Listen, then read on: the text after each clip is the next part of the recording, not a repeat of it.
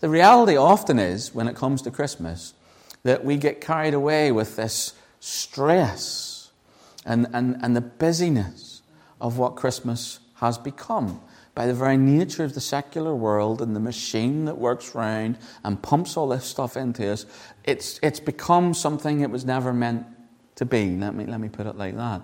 But we get caught up in it, don't we? We get caught up in it. We get caught up in getting everything ready, getting every, even the wrapping. Who likes wrapping Christmas presents? The world is full of all sorts of people. That's all I'll say. To me, that is torture. It is torture. Hurts my back, hurts my head, hurts my happiness, everything. But there's some people that love it, isn't it? But it, for some of us, it can be stressful. For some, it can be buying the presents. For some, it can be thinking about the person that they're buying the presents for. That can be the stress because we know that there are people that are terrible present receivers. Did anybody know anybody like that? that no matter what you buy them, it's not what they wanted. My grandmother, who's passed away, uh, used to ask, did, I, did you keep the receipt? Not a good present receiver. Not a good present receiver. But we can, card writing, you know, the, the, the, the, Christmas dinners, the occasions, meeting up with friends, you know, church life, the things that we've got on in the church, and, you know, it can be pantomimes and plays and whatever. All these sorts of things are in this big melting pot that we call the Christmas season. And what happens to us is that we get dragged into this, and instead of being a, a season of celebration and joy, and I say season, not just one day. You know, we may get to Christmas Day and we may relax a little, but I'm talking about the whole season. It becomes one of stress. And it doesn't do anything for our soul. And our body, soul, and spirit are interconnected. They are three in one. It's a Trinitarian aspect. What I mean by that, it means one affects the other. So if you're tired, you're aching, your body's breaking down, and you're hurting, that can have an impact on your spiritual life. And your spiritual life can have an impact on your physical life. Body, soul, and spirit, all interconnected. We call this in theology a psychosomatic unity. It means that it's all in play. Very Trinitarian in, in its kind of aspect, if you like. So, what I want to do this morning is simply lay out four things to try and reset us before we go into this Christmas season that we're all entering into that will help us keep Christmas focus. Because it is important what we're focusing on this season. And what we focus on this season will help us in everything else that's going on around us. Warren Wiersbe said this, I think I've shared it before, that, that in this life there are two types of people, certainly talking within the Christian body. There are those that are thermometers, and there are those that are thermostats. Do you know the difference between a thermostat thermostometer, a thermostat and a thermometer. Hmm? Thermostat sets the temperature. The other one, the thermometer, what? Reads the temperature. It reacts. One sets, one reacts. So, as believers, what are we going to be in the world? Are we going to be those that set the temperature by our disposition and the joy that lives within us and the way we come about Christmas? Or are we going to be like everybody else, the thermometer is just reacting to what's going on and going up and down, up and down, and up and down? We want to be thermostats. We want to set the temperature when we go into the world and we're around our friends, family, and even within the body of Christ. So there's, there's four things that I want to look at. Here's the first one. Simply this. I mean, this is, this is, there's not rocket science, folks. Thankfully, so I'm able to deliver it. Remember the reason. Remember the reason. Get back to basics.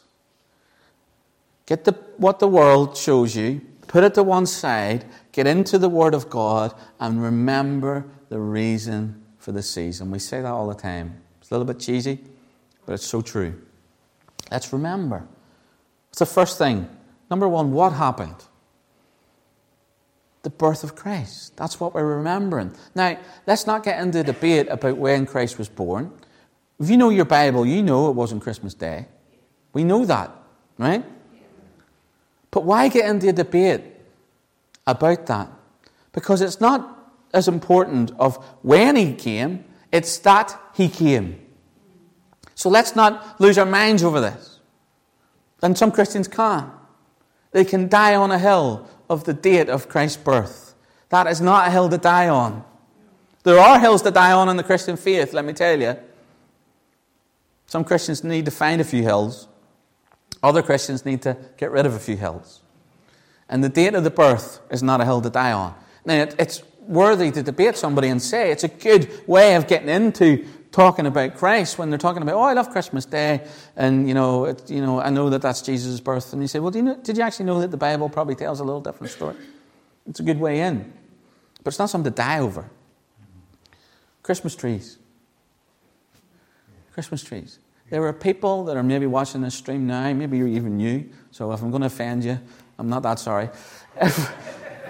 They're going to lose their mind. See, that's an idol. That's a pagan idol. Now, we can get into the, the, the, the, looking at this biblically, but here's the thing what makes an idol? What was that? You worship it. Does the, idol, does the idol have any power? No. No. So I could lift this chair beside Jason, put it there, and it would just be a chair. If I stood in front of a live audience, in front of the church this morning, and got down on my knees and started worshipping that and revering it, what does it become? An idol. It's just a chair. This is just a decoration. I'm not worshipping this tree. Don't care for it. Don't love it. Don't need it. Don't worship it. Don't give it reverence. It's just a tree. So, why then do we lose our mind and fight over trees?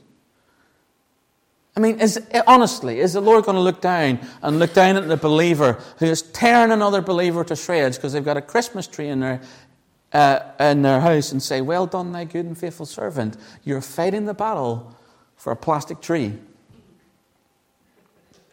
No, no. You can have your own personal opinion. That's fine. It's fine. But what I'm saying is, the reason for the season is not to go and fight people over Christmas trees. That's what I'm saying. Let's not get into these silly debates. What is the reason for the season? What happened? What are we remembering that happened? The incarnation. God put on flesh. The greatest thing outside of the death of Christ for us as believers was the birth of Christ. Incarnation. That's what happened, and that's what we should remember. Turn with me to uh, Matthew chapter number 1.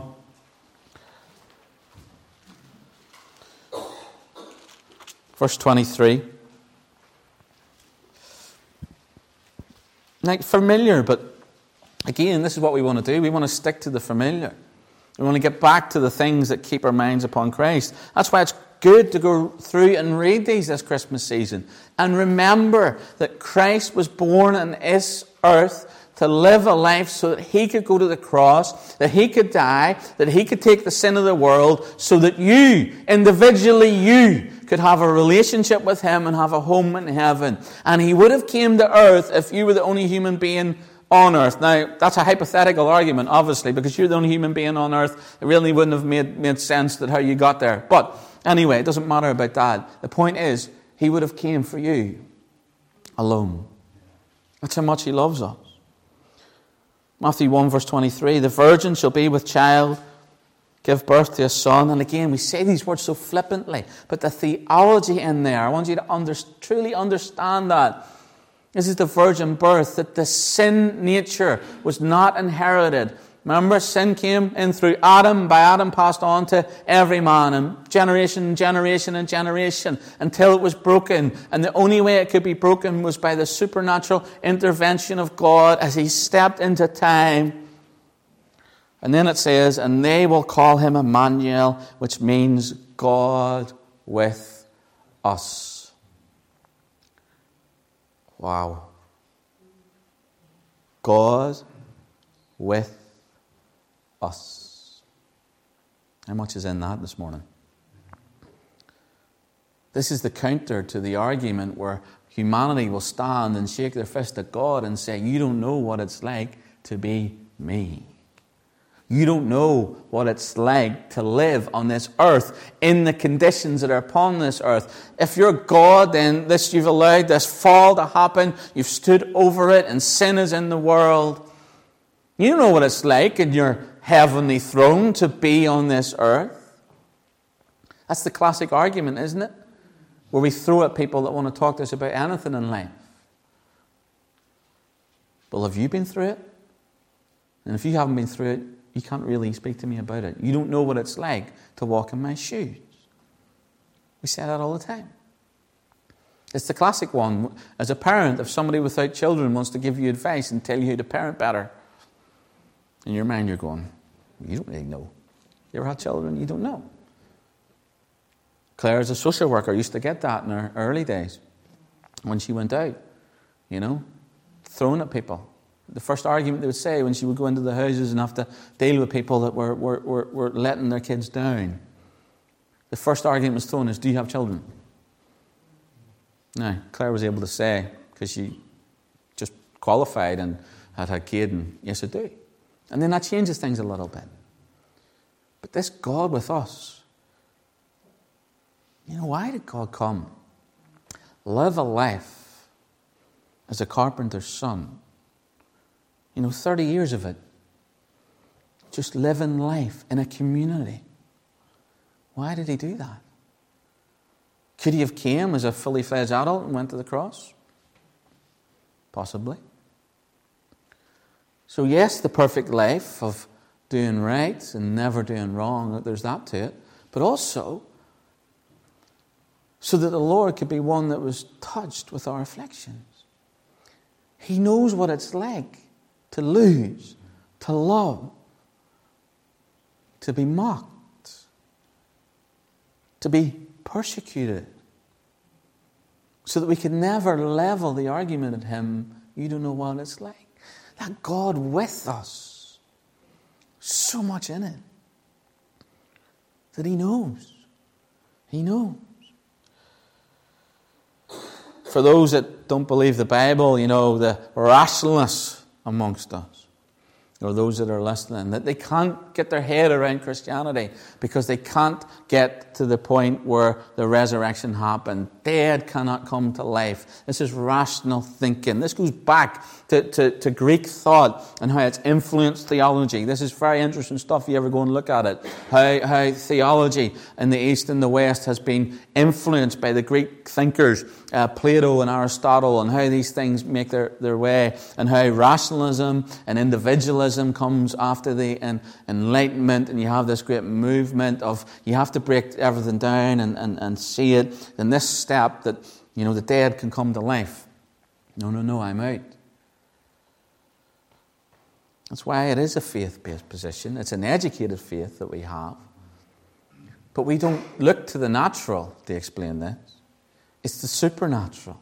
This is God and God alone. Only God can do this. Only God can have a virgin to give birth.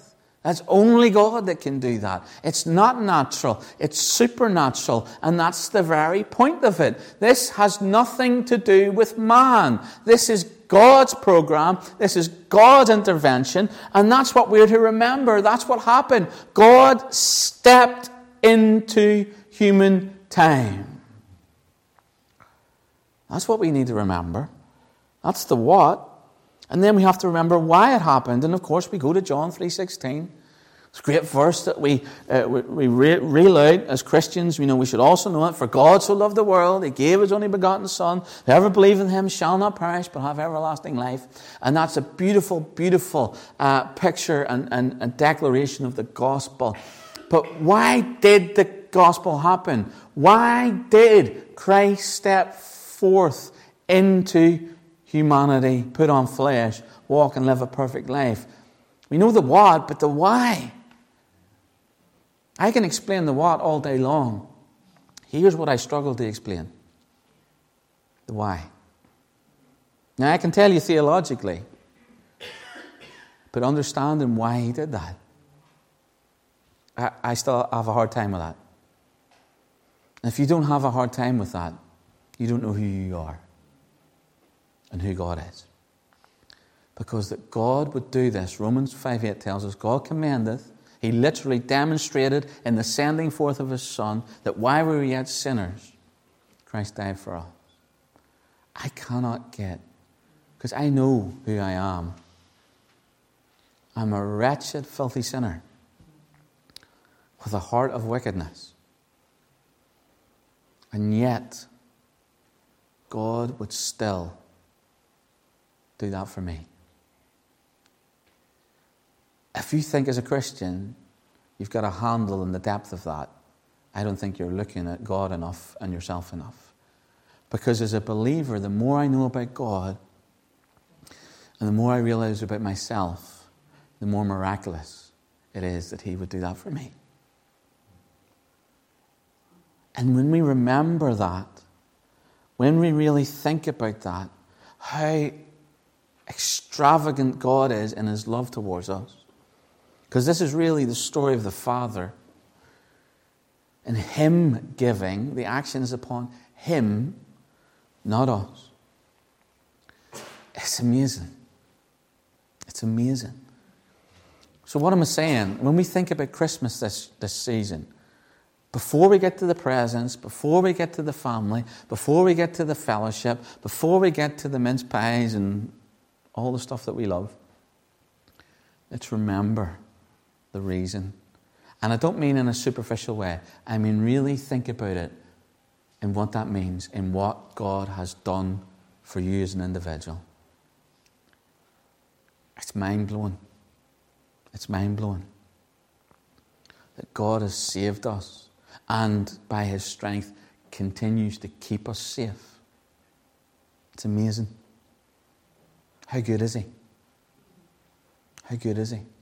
So we've got to remember the reason. Here's my next point. We need to respond to the opportunities. We need to respond to the opportunities. Christmas is going to bring times that you will have opportunity to witness to others. You can't not, at some point, have an opportunity to talk to somebody about Christmas and the season and what it means to you. So we get this base of remembering the, the reason for the season. We get this base of remembering what God did and why He did it. And now we remember our mission. And then we respond to the opportunities to witness to others.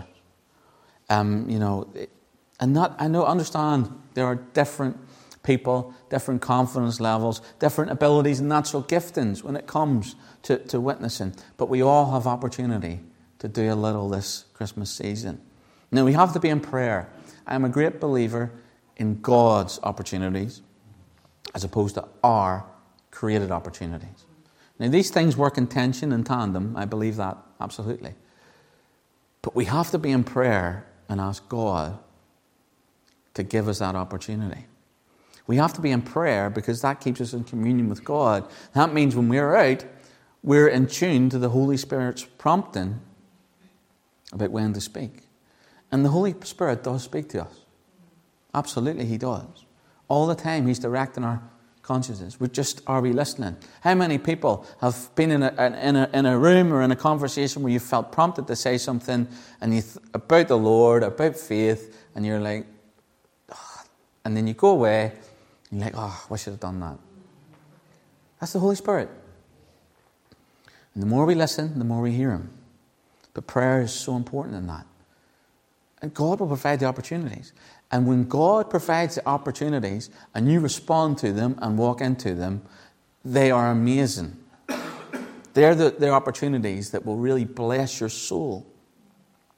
Because, you know, I've hands up, I've walked into many opportunities where I've created the door. I've made the door, I've kicked the door in, and I've gone about it, and it's been absolutely spiritually dead. It's been a work of the flesh. And then I've walked into opportunities where, you know, I've just somebody starts to talk and I'm praying, and all of a sudden you're like getting into the deepest theological conversations. Got to have God in this. Now, that doesn't mean that we do the old thing, let go and let God. I hate that. I hate it. We work with God. I don't like the word in partnership with God because that elevates us a little. But we have to get into God's program. You know, He's the head, we're the body. So we've got to respond to the opportunities to witness. Then we've got to respond to the opportunities to worship. You know, church services, what are they there for? you know? What are they there for? Are they there for you to tick a box? Are they there for you to come and worship the King of Kings and the Lord of Lords? And who wouldn't want more opportunity to worship God? Who wouldn't want more opportunity to come under the Word of God and get our heads out of the world? To sing together corporately? How beautiful is it to sing together? You say, well, it doesn't sound like that sometimes, Pastor, when you're singing. But it's beautiful worship, whether you like my tones or not. The Lord hears beautiful worship. There's nothing like corporate worship. There's nothing like it. It's a beautiful thing.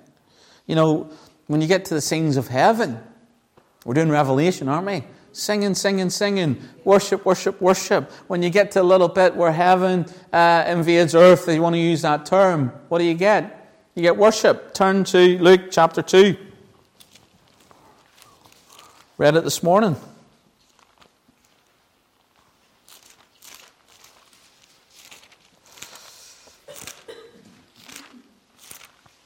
Luke chapter 2 and verse 13. And then suddenly there was with the angel a multitude of the heavenly host praising God and saying, What's that praising God? It's doxology. What is it? It's worship. It's worship. Verse 14 Glory to God in the highest, and on earth peace, goodwill towards men. Glory in excelsis Deo. It's worship. It's worship. And this Christmas season, it brings times, maybe extra times, to come together and worship. Don't miss them, is what I'm saying. Don't miss them. So, if we're going to keep Christmas focused this Christmas season, number one, remember the reason. Number two, respond to opportunities. Number three, here we go, reject the pressure. Reject the pressure. What pressure? Number one, to compete against others. What's Christmas become? It's become a race for the greatest toy, the greatest thing. To give your children more presents than what they're seeing on their friends on Facebook. This, this battle, you know, Christmas is the season for debt for a lot of people. Why? Because there's pressure. The world puts pressure on you to conform to some standard that it sets. And it's always a standard that has you chasing something and paying a price. Turn to Hebrews chapter 13, verse number 5. Paul also talks about this in Philippians, where he says that I've learned to be content. No matter what I have, I've had a lot, I've had a little, I've learned to be content. The writer in Hebrews, Hebrews 13, 5. says, Let not your manner of life or your conversation be without covetousness, or sorry, not let your manner of life be without covetousness, and be content with such things as you have. Here's a little word be content. Be content. How many of us here are here this morning and can truly say we're content? It's one little word content. But how hard is it to get to that point? Because of our flesh, our sinful natures, because of the world, because of our circumstance and situation.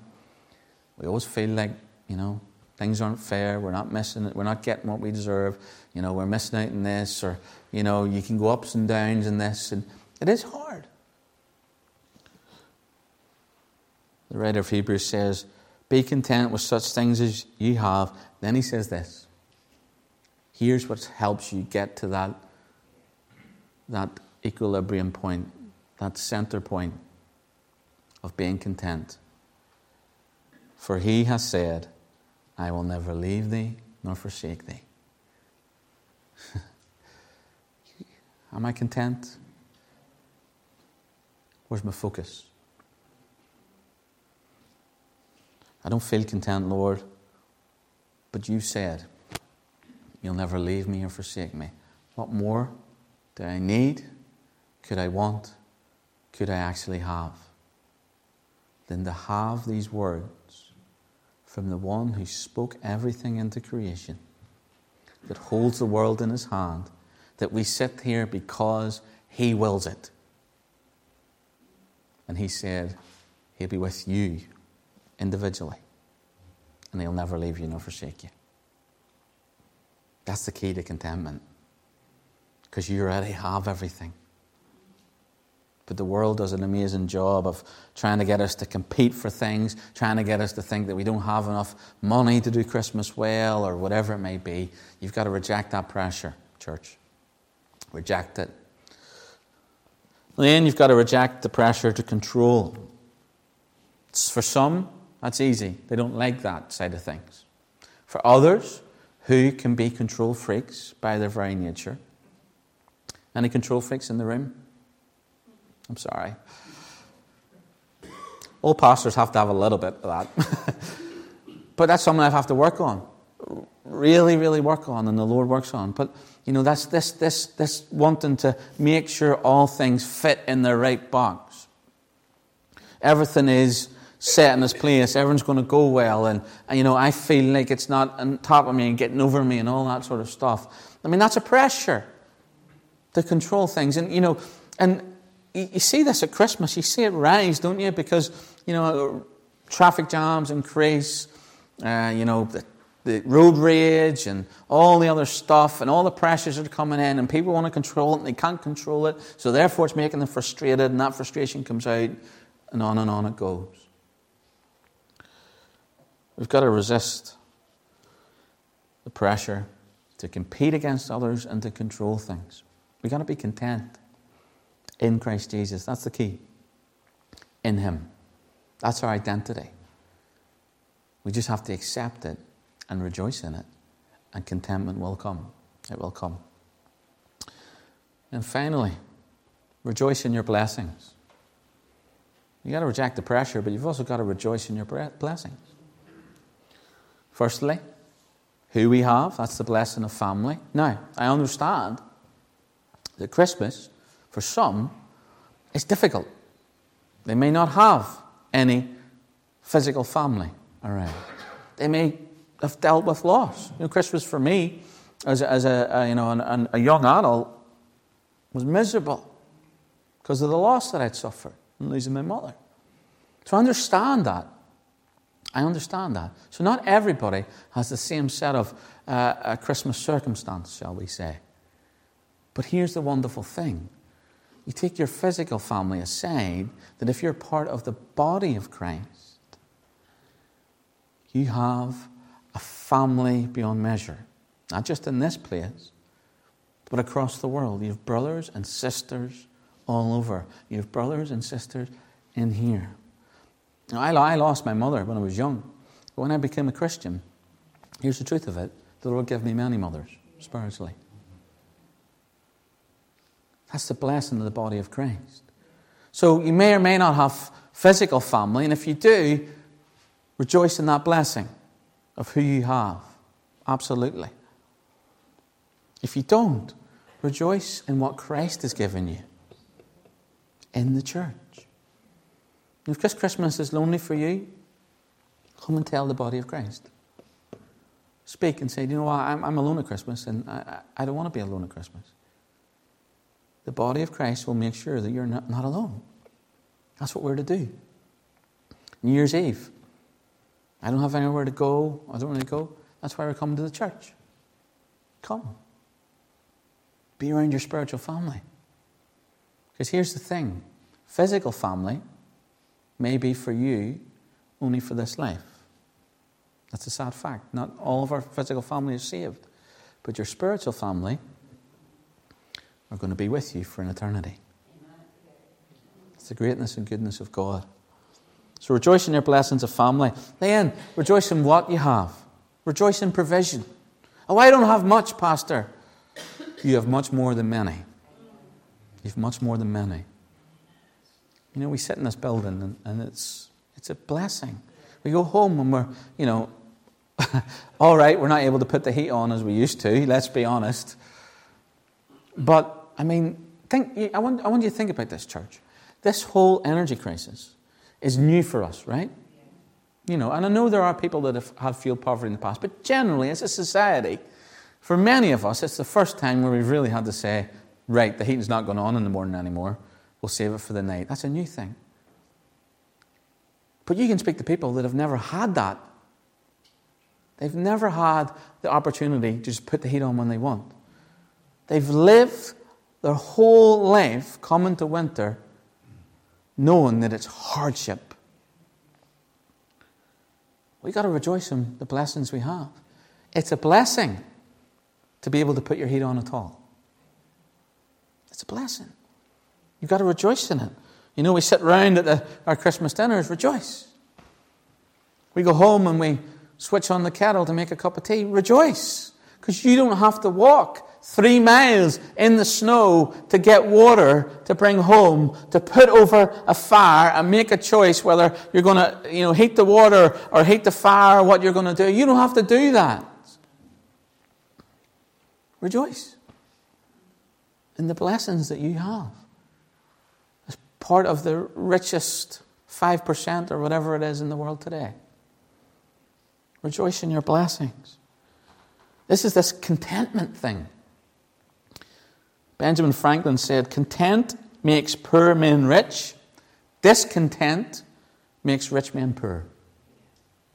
That's a word. Content makes poor men rich, discontent makes rich men poor. We've got to rejoice in the blessings that we have. Remember the old hymn, Count Your Blessings? The third verse of it reads like this When you look at others with their lands and gold, think what, that Christ has promised you, his wealth untold. Count your many blessings, money cannot buy, your reward in heaven nor your home on high. And then it goes into the chorus Count your blessings, name them one by one. Count your blessings, see what God has done. You ever done that? Got a little paper and counted your blessings? And you start off, and if you're honest about it and you're really, you know, going into it, you go for the big things, don't you? They're, they're at the top. But then you start to work your way down, and when you think, you start to think about it, you start to Add all these little things that maybe you've never even thought about it being blessing. You know? The air that you breathe,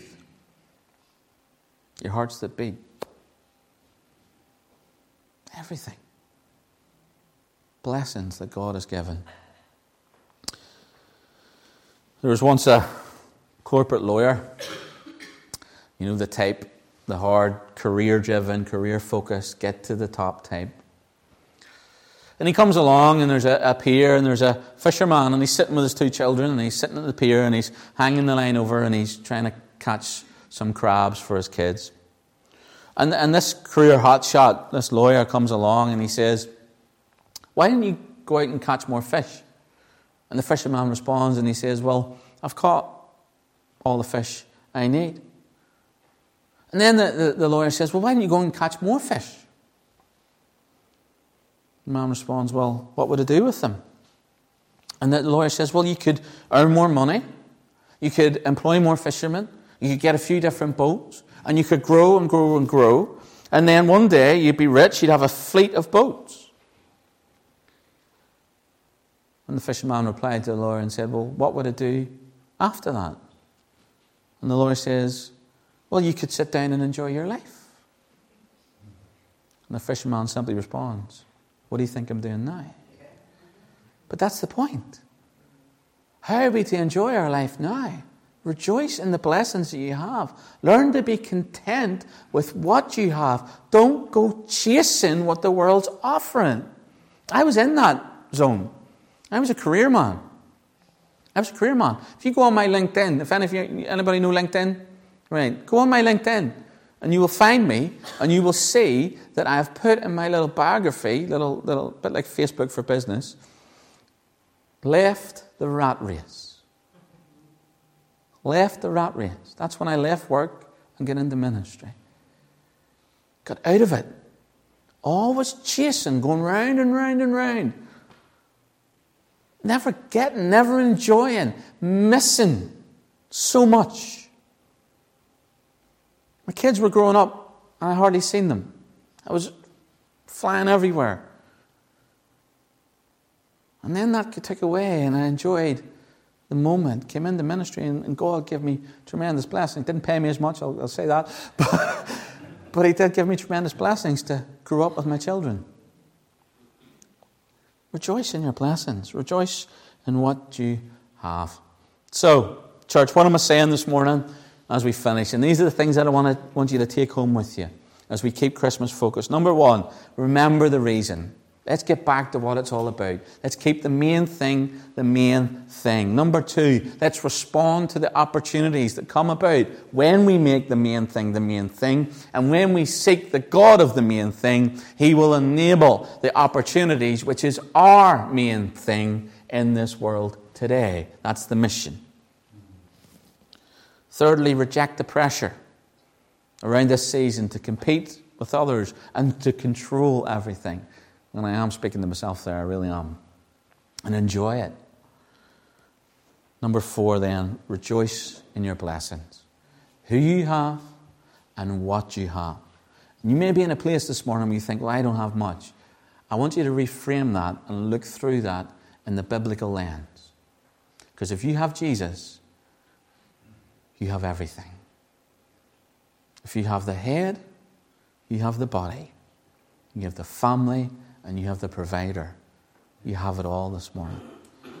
So if we do these things, remember the reason, respond to the opportunities, reject the pressure, rejoice in our blessings, then I think we will have a Christmas season that Christ will be pleased with, and we will be pleased with in the service of the Master and the King. Let's pray.